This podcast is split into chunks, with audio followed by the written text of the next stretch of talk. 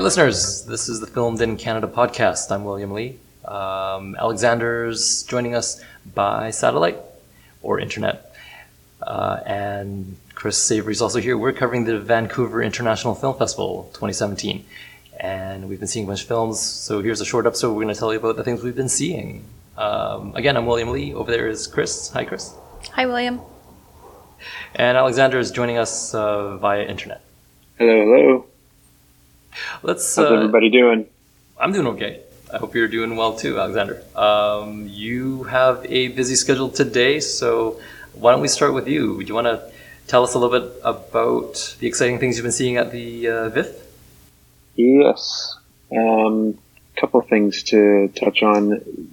I, I mentioned in our lead-in episode that I was looking forward to Sophia Bohdanowicz's new feature, um, Maison du Bonheur. Last year she had Never Eat Alone at the festival, and uh, I know I quite enjoyed that. I don't, I don't think you had a chance to see it, William, but uh, she won the Emerging Canadian Director Award for that. And Maison du Bonheur is different, but similar in a lot of ways as well. It, it also tells a story of a uh, an elderly matriarch, I guess you could say, and uh, basically she went to Paris for I think it was four weeks to shoot uh, um, basically an hour long documentary of which she had to cut down from only 90 minutes of footage that she had in total because she basically the funding that she got was enough to secure 90 minutes worth of, of uh, 16 millimeter film. And um, she basically just put together what she could from that. And um, it's, it's, it's quite interesting. It's it's a story of um, of a woman who grew up in Paris and worked as um, forgetting the word, but she worked um, as she was an astrologer, and um, so the, the, the documentary doesn't get too much into that, but it's more just about her living her life as um, as kind of a solitary woman in her uh, in her later stages of life, which is again why I was kind of thinking similar to Never Eat Alone last year, and um, I don't know. I, w- I was kind of conflicted in terms of how her character presents herself, and was kind of feeling it might be a bit disingenuous in terms of the image that she's trying to present. But other than that, I guess the image that is presented is fully formed and and uh, true to what what she wants to put across, which I guess is what a documentary should attempt to do if it's if it's examining its its subject objectively. So um, yeah, that was a good one, and um, interesting sort of thematic continuation of uh, what she's doing in terms of how it relates to her past work. Um, I don't know. Did you guys get a chance to see that one or no? Uh, not yet. I didn't either. Okay. Um, I know. I know you're both intending to see Meditation Park. Is that accurate? Yes, I am on the bill for Wednesday of next week. Nice. And William? Yeah, I'm going to try for that uh, that last evening show as well. Okay, cool. Well, I won't say too much. Then we can try and Yeah, maybe for loop, uh, loop background on that yeah, at the the end of the festival. But um, just for anyone who might be on the fence for that one, I uh, I did quite enjoy it and it would be worth trying to make it to that Wednesday screening. Although I'm sure it will be sold out. It, the, the the one earlier in the festival was uh, was quite packed, and even the pass holder line was around the corner. So okay. um, it seems like there's been some good good attention and good traction on that one. Um, any um, anything else that uh, you saw that still has upcoming screenings? Uh, I don't know. I know that Fail to, to Appear, which I quite liked, definitely does not have any upcoming screenings unless it comes back in the um, in the editions after the festival. Although I doubt it will, just because it's kind of a fairly uh, low key movie and and not necessarily something that would attract large audiences. It's about a um, a social worker, a caseworker who's just kind of attempting to, she's new to her job and she's attempting to help a gentleman with schizophrenia deal with uh, some theft charges that he is uh, going through the courts with. And um, really, really understated, well played, uh, well acted. I, I, I got the sense that some of the actors were actually um, caseworkers in Toronto or uh, the main the main character with, with schizophrenia. I, got, I get the sense that he was kind of a non-actor or or actually did have schizophrenia, something like that. Uh, just his performance was just very naturalistic. Um, but that one was was quite interesting and would be worth checking out if it does come back or if it Yeah. tours around in, in any other capacity later in the year.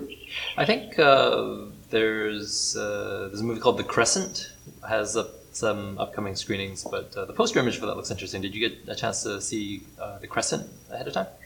I, I have gotten through about half of it on the flight yesterday. Um, haven't completed it, but it is uh, quite interesting. It's it's kind of a it seems like it's setting up a bit of a haunted house horror film. Um, maybe not haunted, but there, it's hard to tell if there are supernatural elements or if it's just creepy people in this town. But um, the visual elements are really striking because there's um, I, I forget what the technique is called, but I think it's called marbling, where like the you pour oils and paints on a, like a liquid surface and then and then pull nails through it so that it creates these sort of uh, wavy patterns. Okay. And so the main character in the movie does this marbling, and so there's just kind of like creepy, unsettling score over top of um, like these oils moving across the screen, and so there's just some interesting abstract imagery along with the horror elements. So um, looking forward to finishing that one. Okay. But um, yeah, from what I saw, it definitely would be worth um, seeing in full, I suppose. Anything else uh, that's worth mentioning on your end, or even anything uh, non-Canadian? Yeah, in terms of non-Canadian stuff, uh, In the Fade was actually really interesting. It's a revenge drama, so to speak, about uh, a woman whose whose uh, husband and son die in a bomb explosion in um, Berlin, Germany, and it's contemporarily set, um, and it's revealed that the bombers were uh, neo Nazis, and um, her her husband was um, was of some Middle Eastern descent. So it was a targeted attack, and um, they go through the uh, court proceedings. And obviously, given that it's billed as a revenge thriller, you can assume safely that the um, the defendants do not uh, are found not guilty, and therefore the um, the wife slash mother decides to take the law into her own her own hands, so to speak. Um, I've seen it de- de- described as kind of heavy-handed or um, just kind of a typical thriller, that kind of thing. But what I found interesting was that it actually spends a lot of time on the court proceeding and, and just sets up how how many things had to go wrong in order for it to get to this revenge side of things, and then the and then the revenge story really only takes about maybe I don't know maybe 15 minutes of the running time. But um, another interesting aspect of it was uh, I'm a, a big fan of uh, the band Queens of the Stone Age, and the the main singer slash songwriter slash guitarist in the band, Josh Homme, he actually wrote the score for the film, and um, there's some Queens of the Stone Age music featured in the movie as well. And the title is actually based off of a Queens of the Stone Age song called "In the Fade." So lots of tie-ins there. Okay. Thank you, Alexander, for that uh, report on those movies. Um, I'll let you go, and we'll catch up uh, post fest and uh, talk about a whole bunch more. Um, Sounds good. great. Happy festing, Alexander. All right, you too. Thanks, Chris. So, Chris, how's the festival going for you?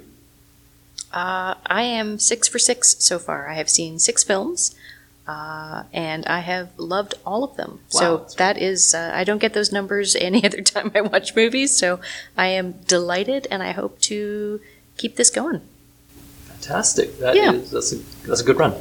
Uh, I've had a good stretch so far as well. Um, so let's talk about some of the things that uh, you and I have been seeing. Sure. I don't think we've uh, doubled up on anything except for one title. I think, Mhm. uh, but we haven't really checked in on um, on each other's lists. No. So, Well, tell me something that's good.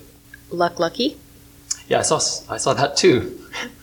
In fact, uh, the uh, we had an earlier um, text posting on the website with some short reviews. So that's one of them that uh, I uh, wrote something about, um, but we haven't talked about it.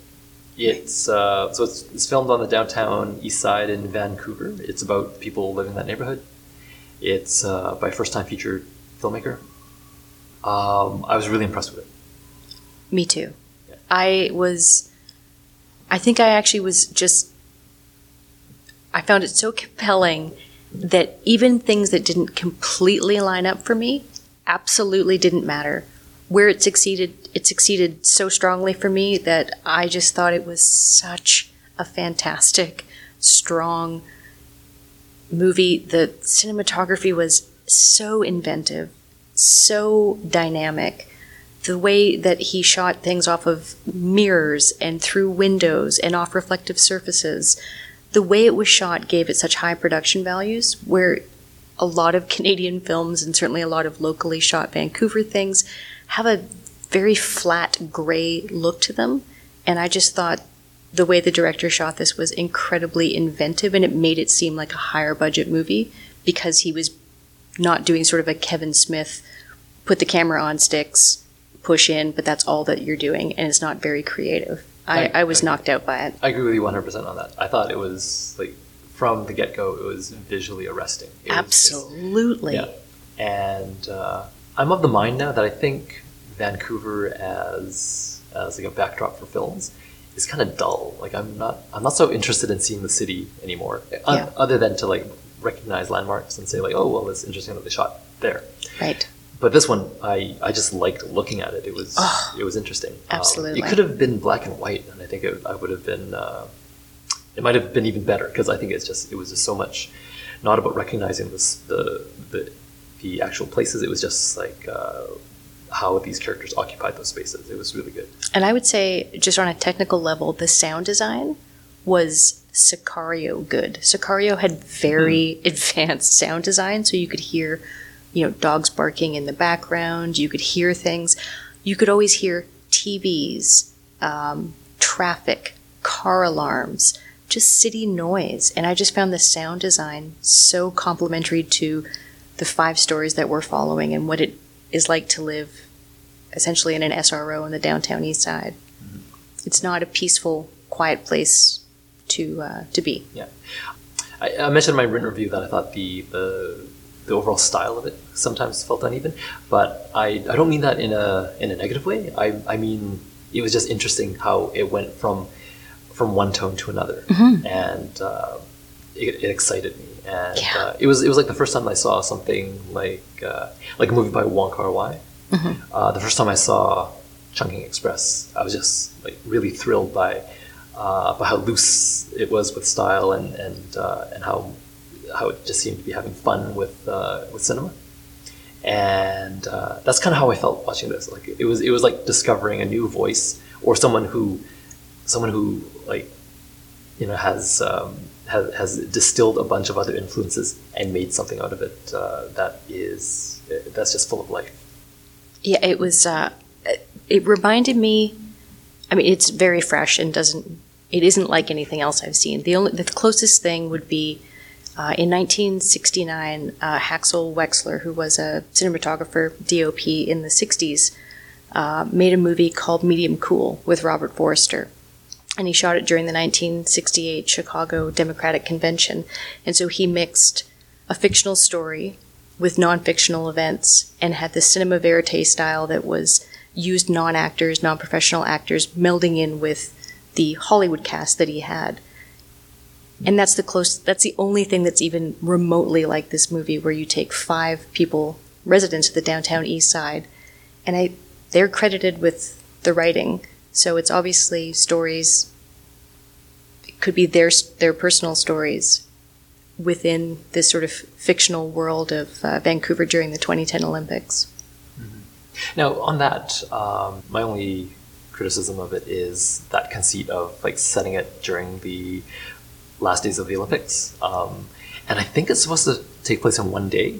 I think so. Okay, I didn't think that was pulled off very well. Um, I wasn't convinced that that this was during the Olympics, and I wasn't convinced that this was happening in in like one contained timeline like that. Right. Um, so I think that was maybe uh, maybe a bit of an overreach in terms of concept. Um, I don't think it. Um, I don't think it adds anything particularly um, to the to the story and themes to say that it's um, in the last hours of the Olympics. Um, Right. So I don't know if that was necessary, um, but the, a minor uh, criticism on my part. Did you have any problem with that? Uh, I felt like it didn't necessarily need to take place during the 2010 Olympics, and I would say that my only my only criticism of the film was I found that the five real people were more effective actors than the people that were actors in the movie, like the two cops, uh, Eric's boss, who uh, you know tells him he can't take time off to go see his son. So I found that the five people who are non-professional actors were the strongest actors in the movie. Well, I think they were like given enough uh, enough space to like just be their characters, and yeah, I think that really carries over well. Yeah.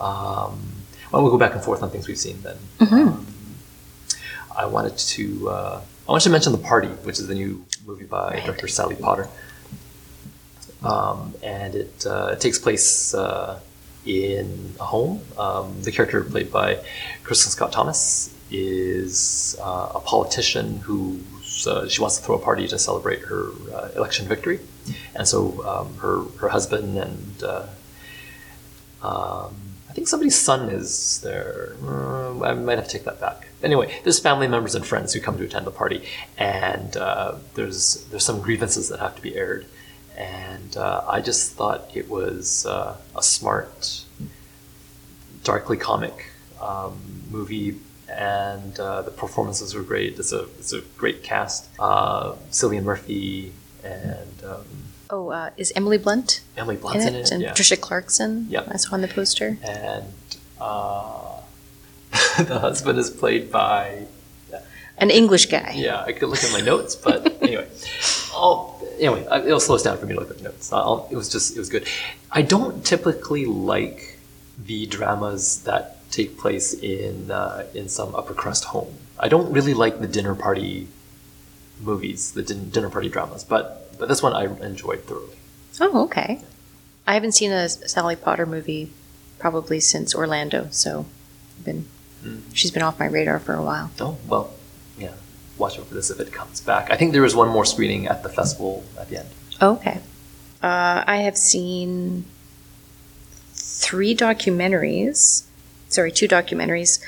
Uh, Shut Up and Say Something, which is about spoken word artist Shane Koyczan, and Keep Talking, which takes place in Kodiak, Alaska, and it is about the preservation of the Alutiiq language. Both of those documentaries are incredibly strong, very moving, very powerful both female directors. Uh, one is based in Chicago, and uh, the other one is based here in Vancouver. But very effective, very moving documentaries, and I would recommend both of those. I think there might be one more screening of Shut Up and Say Something. And Shane and his father were also at the screening I was at, so it was nice to do a little Q and A with Shane Koyczan after the uh, film. Bring your tissues. Sorry, not not shut up and say something. The other one. Uh, keep talking. Keep talking. Yeah. Is that an American? movie? Uh, it is an American movie, but it is about uh, indigenous peoples in uh, Alaska. So I felt it was in keeping with the theme I was going for, which was uh, indigenous voices and uh, and Canadian movies. So it does take place in Alaska, which technically could could be Canada, given where it is geographically. When I first read the description about about Keep Talking, um, I not paying attention. I was almost convinced it was a Canadian movie because Oh, very it much seems like so, it yeah. seems like a topic that American filmmakers wouldn't necessarily have that kind of interest in, uh, Yeah. or at least for for American audiences. Maybe they're not so interested in in um, the uh, the, situ- the situation of uh, of Native peoples on, on their territories. Yeah, and uh, for those who have a VIFF catalog, uh, one of the versions of the VIFF catalog actually has a still from the movie on the cover, and that is a 14 year old Alutiiq uh, teenager named Sadie. And we get to, she's one of the four people that we follow through the documentary, and she is, she will absolutely touch your heart. It is so important for this community to reclaim their language in order to reclaim their culture and to understand the stories of their elders, one must speak a common language. And so, this language preservation uh, project to get all of the young people in Kodiak to start learning Alutiiq is very challenging, but uh, very hopeful, very rewarding, and again, incredibly moving. And the director and two of the Alutiiq women we follow uh, were also there in this, at the screening that I was at and uh, answered a few questions from the audience, and it was really great to hear what they had to say as well. It was heavily workshopped because uh, you have an outsider coming in to tell an Indigenous story. And so she was very sensitive to how the community was reacting. So she would have to keep on having screenings like, okay, here's the first 30 minutes.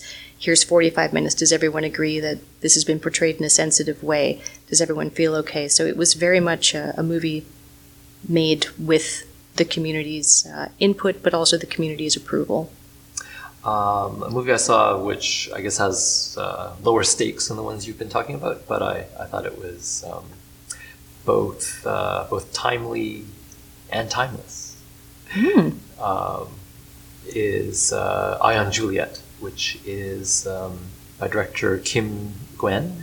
It was shot in Montreal and Morocco, but it's about uh, an American surveillance worker.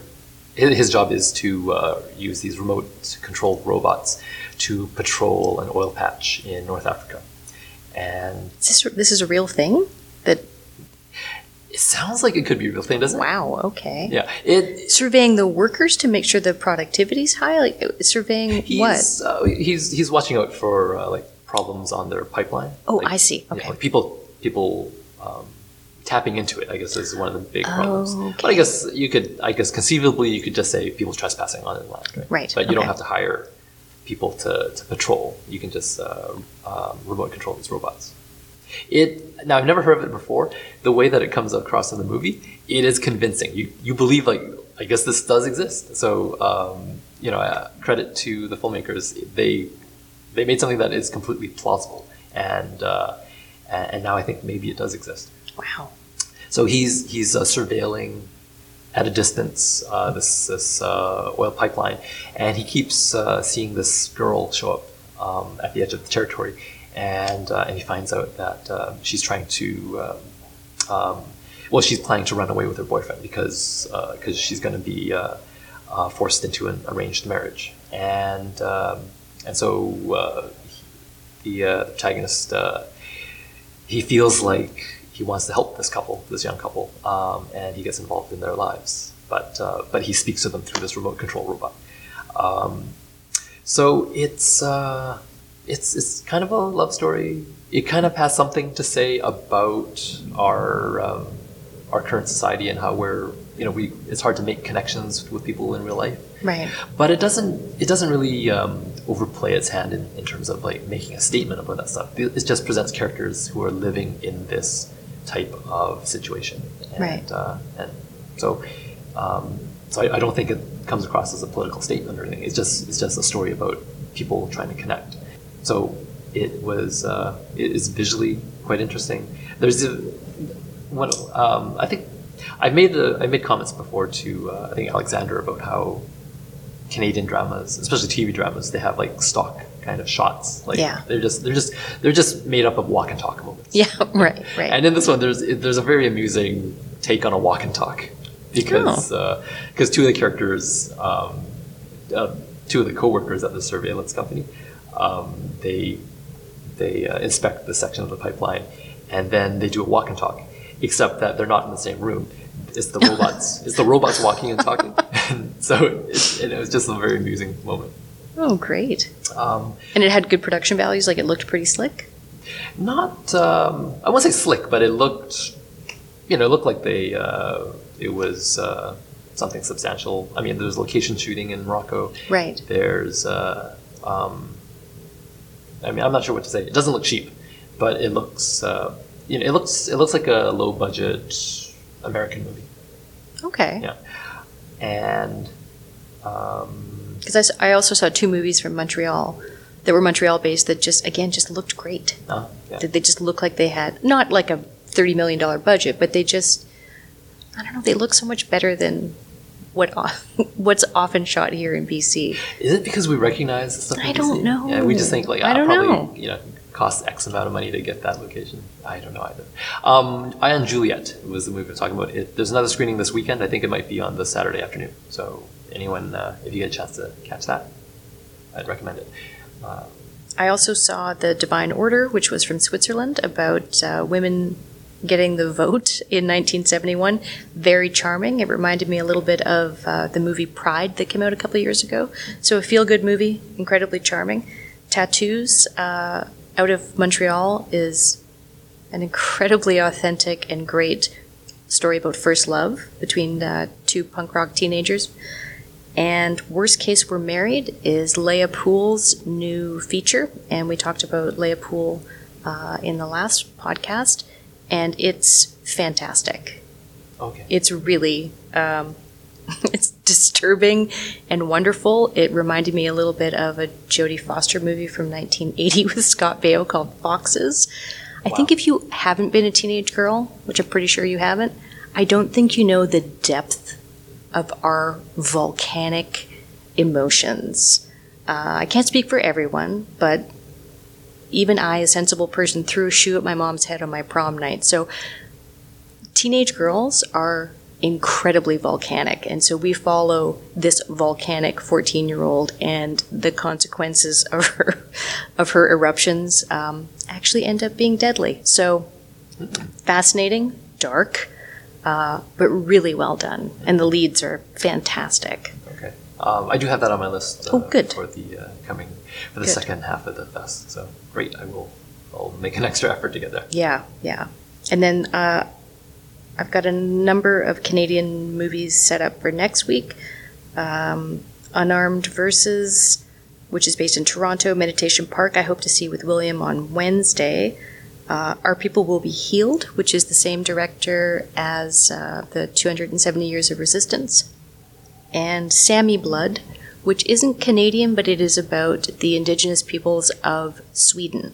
So that should be interesting. I don't know anything about the Sami people of Sweden. And I'm hoping to also see uh, Lady Bird, not Canadian, but uh, Greta Gerwig's uh, directorial debut.